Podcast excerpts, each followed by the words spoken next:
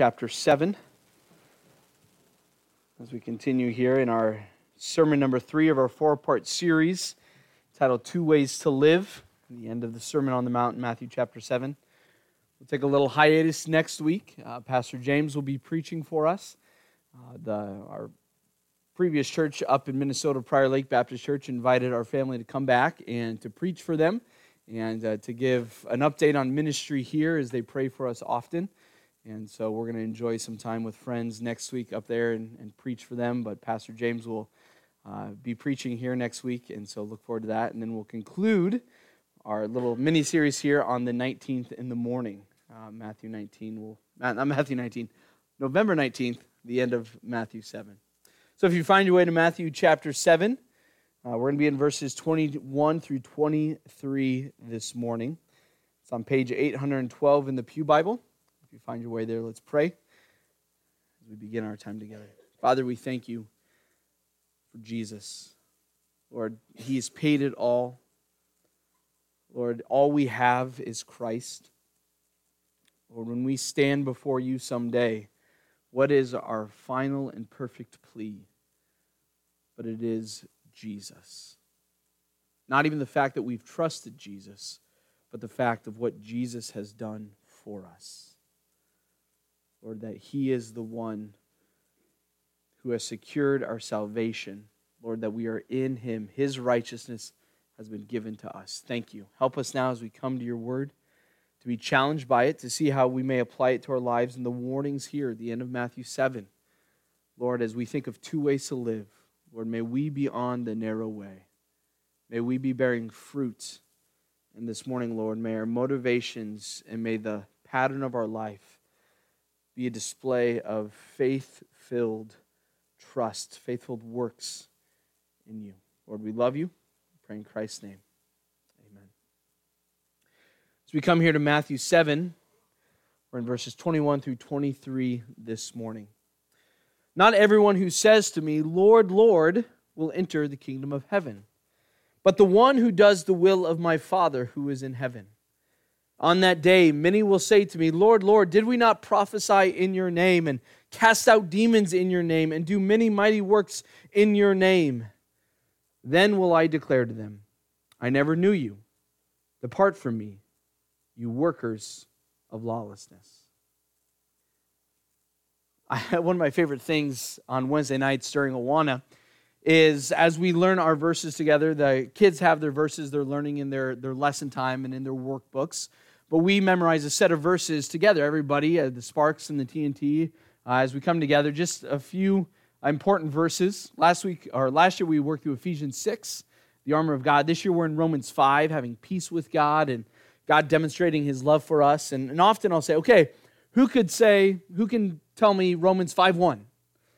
And a lot of kids will raise their hands right away. And, okay, say it. And I normally reply, good try, somebody else, you know. that idea of saying, I can do it, look at me, please, you know, pick me, I know it. But yet they're unsure or they need maybe the first word or need some help, but they're, they're not ready to follow through on what they say that they can do. In Matthew chapter 7, verses 21 through 23, we are introduced to a group of people who say, Look at me, Lord, look what I can do. I can do it.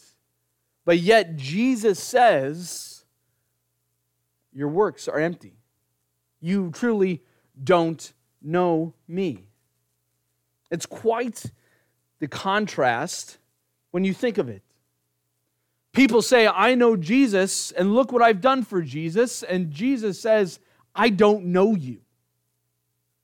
I don't know you. We looked last week at false prophets and the fruit that they bear in their lives. A good, healthy tree bears good, healthy fruit. A, a diseased tree bears diseased fruit, and it will be cut down and burnt. In verses 13 through 14, we have the two ways the narrow gate and the wide, broad gate. The one way is easy, but it leads to destruction. The other is hard, but it leads to life. And here, we have the two options of those who know Christ and do the will of the Father, and those who claim to know Jesus, but yet they don't. And this is a shocking statement here when we slow down and look at it.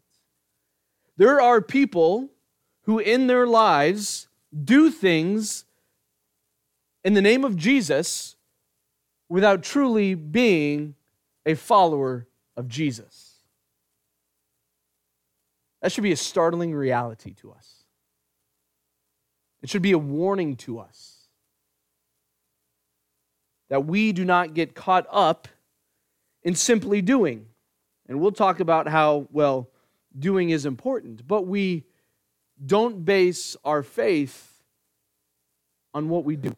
Now, our doing should reflect our faith, but there is a very nuanced understanding here that many can devote their life doing things for Jesus, but yet they not truly know Jesus. Our big idea for verses 21 through 23 this morning are this is that entrance into the kingdom of heaven results from submission to the will of the Father through word and deed. Word, what we say, but also what we do. And it's submission not to our will, but to the will of the Father who is in heaven. Jesus gives this clear statement in verse 21 that the one who does the will of my Father who is in heaven is the one who has entrance into the kingdom of heaven. Entrance into the kingdom of heaven results from submission to the will of the Father. Jesus continues to call his listeners here to a life of devoted discipleship and entrance through the narrow gate. He gives another warning here to those who think they're on the narrow way, who may be even doing things in the name of Christ, but that they must submit themselves to the will of the Father. Empty words will lead to destruction, selfish works will lead to destruction, but faith filled works lead to life. And we're going to look at that here. And those are our three points of our message this morning. So, as we think of entering into the kingdom of heaven, resulting from submission to the will of the Father through word and deed, we must be warned that empty words lead to destruction. Empty words lead to destruction. This section flows naturally from the previous one and expands upon it. In verses 15 through 20, Jesus' main focus is on false prophets, so we can apply that even to our own lives. But here, in verses 21 through 23, Jesus, in a sense, takes a step back and widens it to anybody who claims to be a follower of Jesus. And he says this Not everyone who says to me, Lord, Lord, will enter the kingdom of heaven. Not everyone. Two paths, two ways of living. Again, here's emphasized by Jesus. We have the wide way and the narrow way, the fruitful tree, the dead tree. And here, those who live for themselves versus those who live for the will of the Father. And the warning is stark. Jesus says to this group of people listening to him, Not everyone who says to me, Lord, Lord, will enter the kingdom of heaven. Jesus is clearly and plainly saying, Not everyone who claims to be a Christian actually is. Not everyone who says to me, Lord, Lord, will enter the kingdom of heaven. The kingdom of heaven is one of Matthew's favorite phrases. He repeats again and again that kingdom of heaven. And does the kingdom of heaven differentiate from the kingdom of God? It, it, it's, in my mind, it's all synonymous to, to God's kingdom, to being part of the narrow way, being part of his family, part of his kingdom. We could understand this as somebody who is born again, who is a believer, a true disciple of Jesus. Entrance into the kingdom of heaven by the narrow gate. Not everyone who says to Jesus, Lord, Lord. That term Lord there is the Greek term uh, kurios, which means master uh, or owner in a sense. It's the idea of, you know, master, master, I'm your servant. But not everyone who says that will enter into the kingdom. These are individuals that claim Jesus Christ as their Lord and Master. But through their cry, they claim that they are servants of their Master Jesus, but that is not the case. They speak with empty words. And why are they not going to be recognized by Jesus? Why are they not a follower? Jesus continues. He says, Not everyone who says to me, Lord, Lord, will enter into the kingdom of heaven, but the one who does the will of my Father who is in heaven. So here is what Jesus is laying out. Jesus is not saying that we shouldn't proclaim Jesus Christ as our Lord, saying, Lord, Lord. He's saying not everyone who says that is a true follower, but those who cry, Lord, Lord, and who do the will of his Father. The end of verse 21. But the one who does the will of my Father who is in heaven. So, looking at this verse, how does one enter into the kingdom of heaven? By doing the will of the Father who is in heaven. And by saying, Lord, Lord. The danger is crying, Lord, Lord, and not doing the will of the Father. Generally, if you're doing the will of the Father, you're also going to cry, Lord, Lord. now, we need to take a step back and we look at this, uh, this verse in light of the rest of Scripture. Jesus is not saying you have to do these list of things to gain entrance into the kingdom. That's not what Jesus is saying.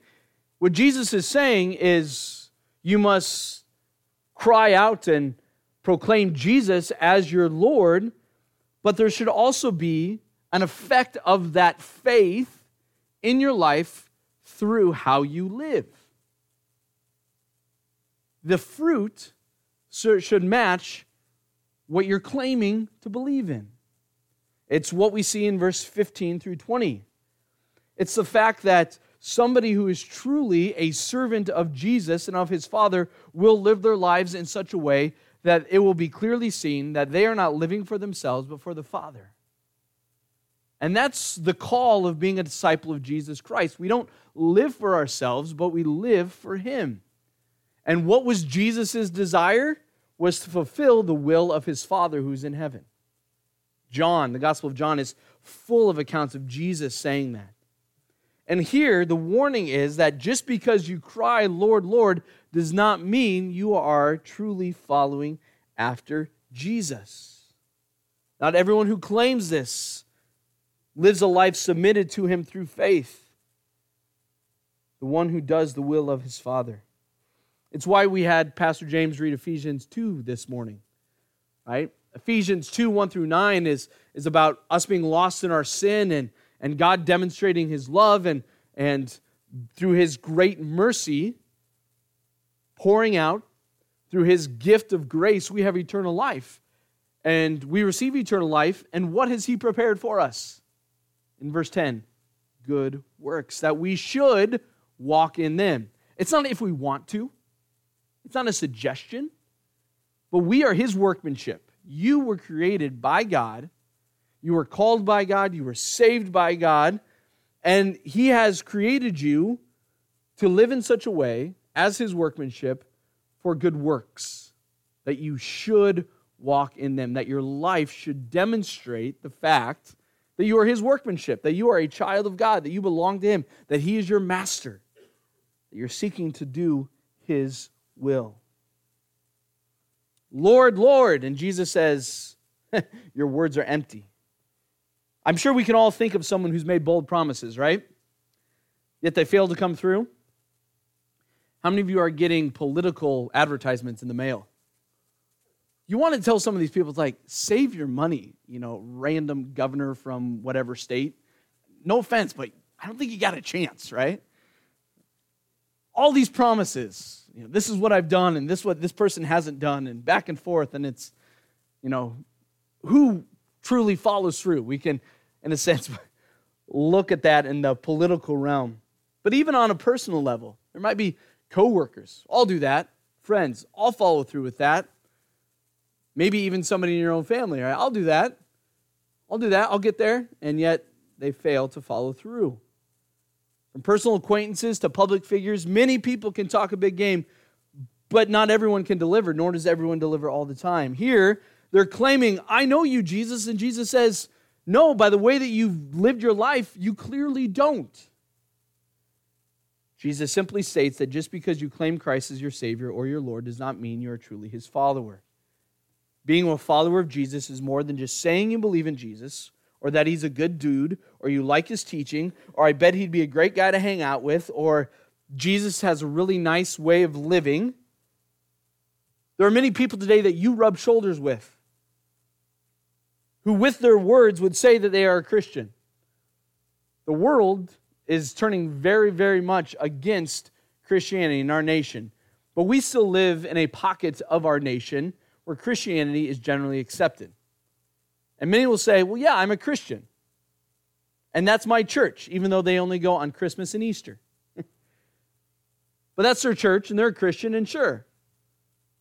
We need to understand that just because they say it doesn't mean that they are. They only say it with their words, and their words are empty. They are on their way to hell. And on that last day, Jesus will tell them to depart, for he never knew them. And I think that's hard for our cultural context in which we live in rural Iowa. Because most everyone grew up going to church or has a family church or has, has attended at some point. So, yeah, I go to church. Yeah, I'm a nice person. But we must understand just because they say it doesn't mean that they truly are a follower of Jesus Christ. You must beware. Empty words lead to destruction. And I don't want you on that last day to be standing there and saying, I never knew that. Here's your warning do your words and do your life fit together? Do you proclaim Jesus just as loudly with your actions and your conversations as you do with what you proclaim? Number two, selfish works lead to destruction. So then Jesus kind of shifts here from saying there are some who cry, Lord, Lord, but yet they never knew Jesus because they weren't doing the will of the Father. And here in verse 22, he's talking about how there are people who do things in the name of Jesus, but yet their motivation is wrong. He says, On that day, many will say to me, Lord, Lord. Again, this phrase. Did we not prophesy in your name and cast out demons in your name and do mighty works in your name? The first emphasis is on the proclamation of Jesus being one's Lord. And here we see that there are those who even think by doing things that they themselves are truly followers, but they are not.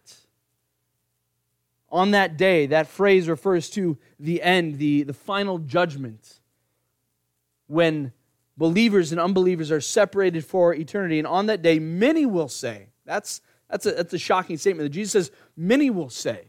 This is not just a few, but many will say this. They'll say, Lord, did we not prophesy in your name, and cast out demons in your name, and do mighty works in your name? Look at these things. They're all very public right?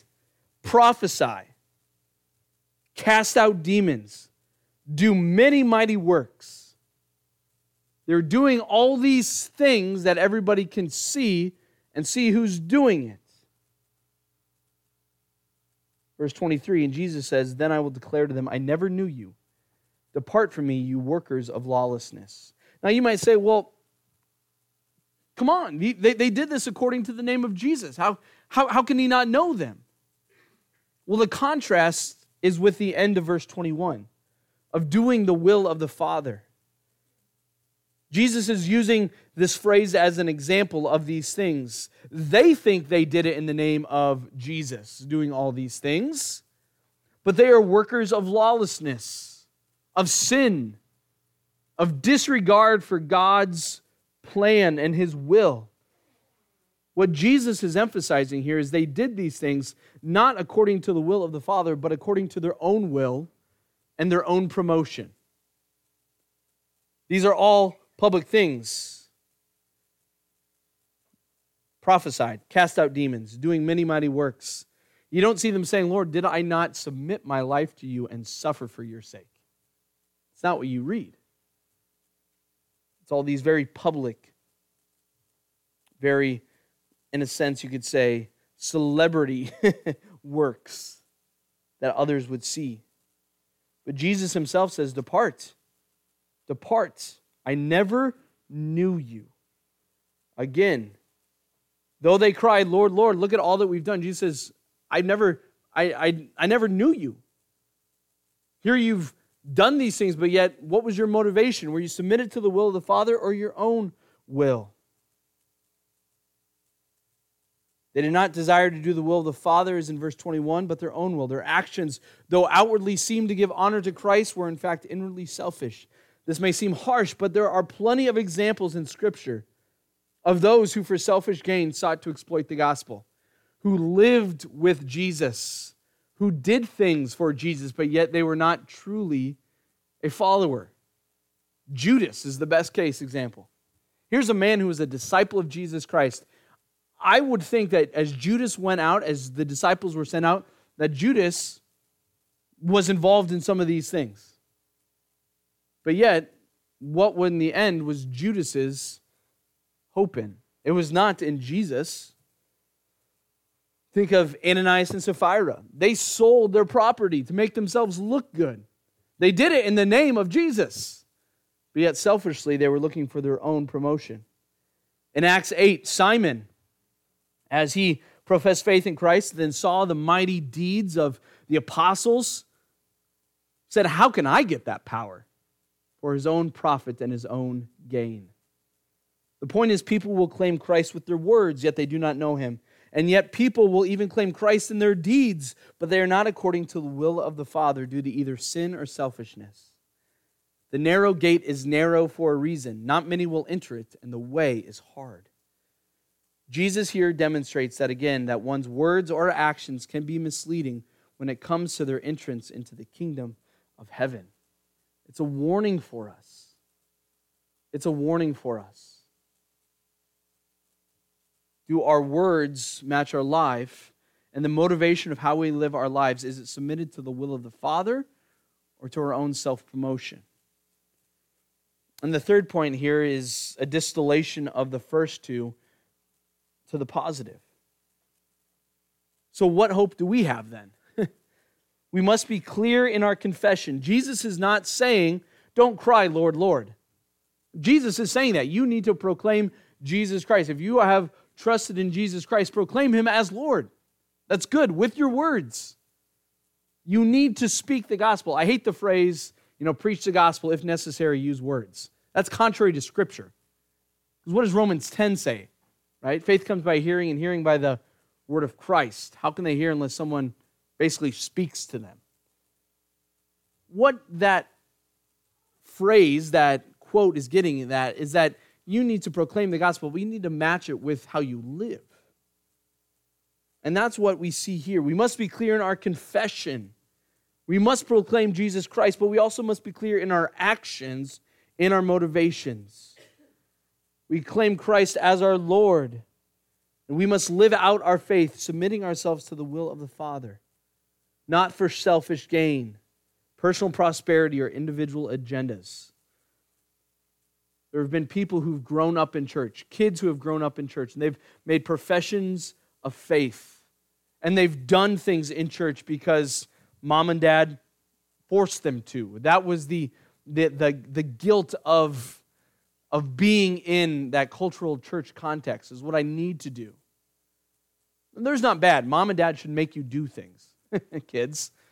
Don't come away from this saying, well, Pastor Greg says I don't have to do it if I don't want to. No, it's not what I'm saying. Pastor Greg is saying, obey your parents.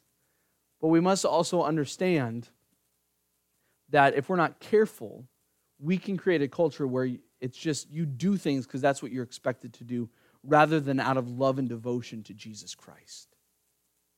There's a balance there. We must live out our faith, submitting ourselves to the will of the Father, not for selfish gain, personal prosperity, or individual agendas, we have entrance into the kingdom of heaven through faith, faith in Christ, crying, Lord, Lord, demonstrated through our faithful and fruitful living, doing the will of the Father. There is this tension in Scripture. There's this tension in Scripture that what must you do to enter into the kingdom of heaven? What must you do to be saved? You must believe in Jesus Christ and you must be saved. It's simple, right? We cannot do anything to earn our salvation. It's what Jesus Christ has done for us through his death, burial, and resurrection, through his righteousness that was accomplished, that is given to us by faith in Christ. We cannot earn our salvation at all. But we balance that with the fact that our salvation must be played out in our lives.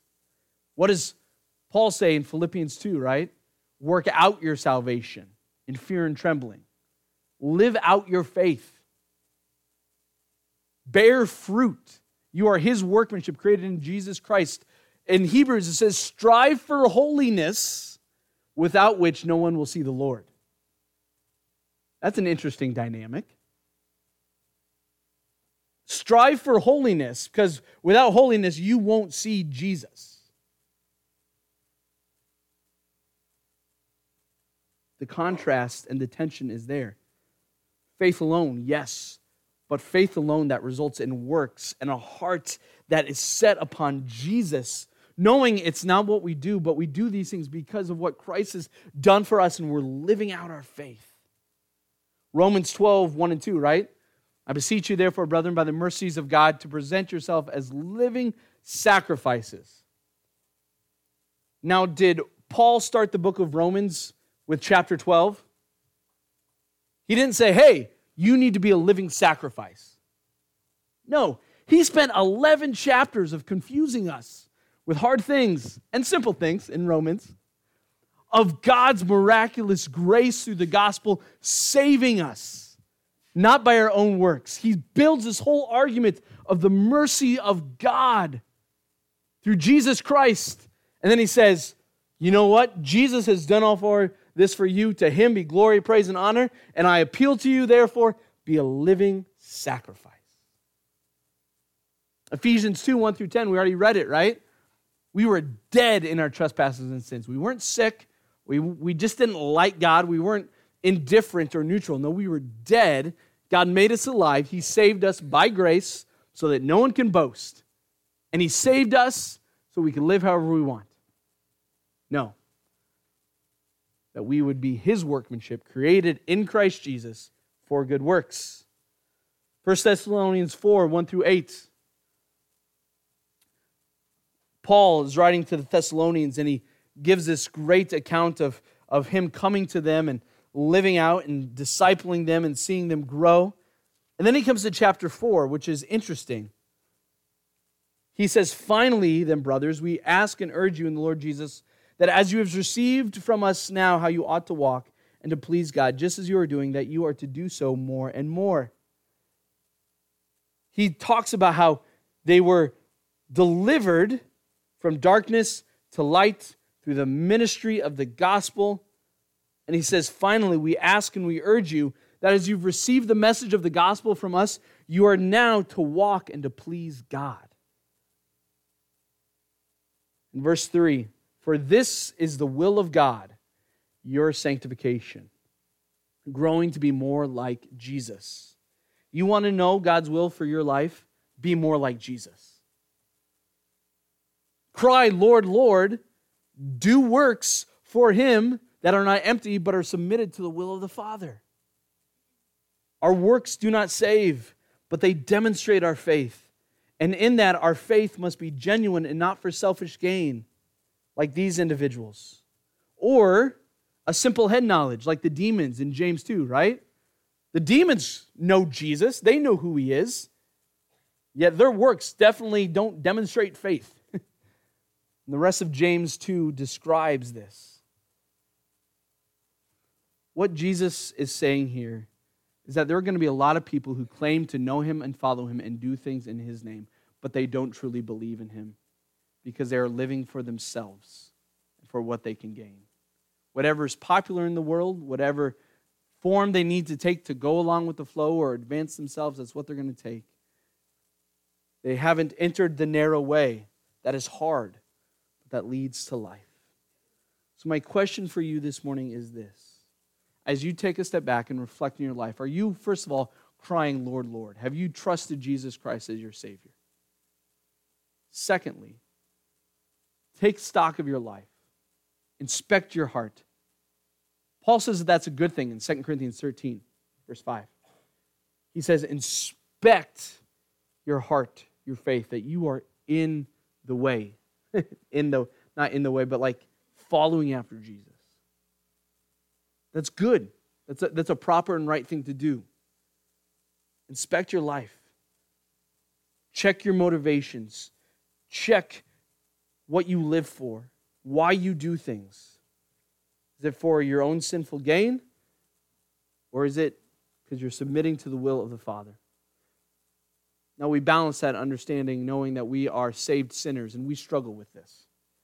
But just by the mere fact that you are inspecting your own heart demonstrates that you care, which demonstrates you understand the warning and the validity of the commands of Christ, and that demonstrate faith. Our works do not save, but they demonstrate. Are you crying, Lord, Lord? Is the pattern of your life one that's submitted to the will of the Father, being more like Jesus, living out our faith? In 1 John chapter 3, John is writing to these believers and he's talking about God's love and God is love and and love is in a sense this ultimate ideal of the Christian life of loving others. And I love what he says in 1 John 3 verse 18. He says this, little children, and he doesn't mean that demeaning.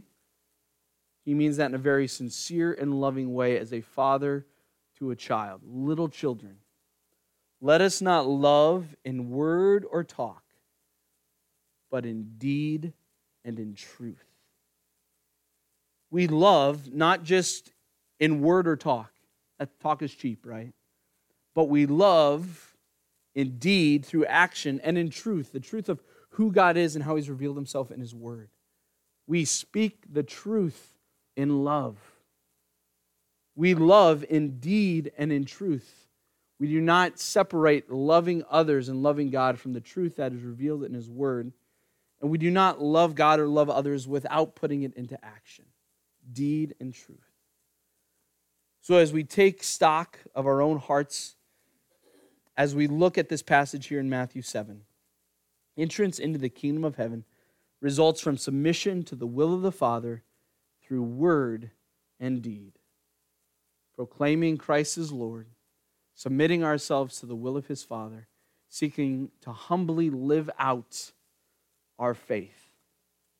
And may we call others to do the same, proclaiming Jesus Christ as the Savior. Father, we thank you for your word this morning. Lord, help us. Help us to do this. It's a hard thing. Lord, it, it's, a, it's a difficult thing even to, to comprehend this tension, Lord, that living for you is based upon our faith in Christ. Lord, that we would live out our faith in a genuine way. Lord, help us to point others to Christ. Help us to put off sin. Lord, help us again to bring honor and glory to you, submitting to the will of the Father, living for Him. Lord, we thank you for your word and the warning that it is. Lord, the gospel that reminds us that we have all that we need in Christ. And to live this life, we have Christ. We pray in his name.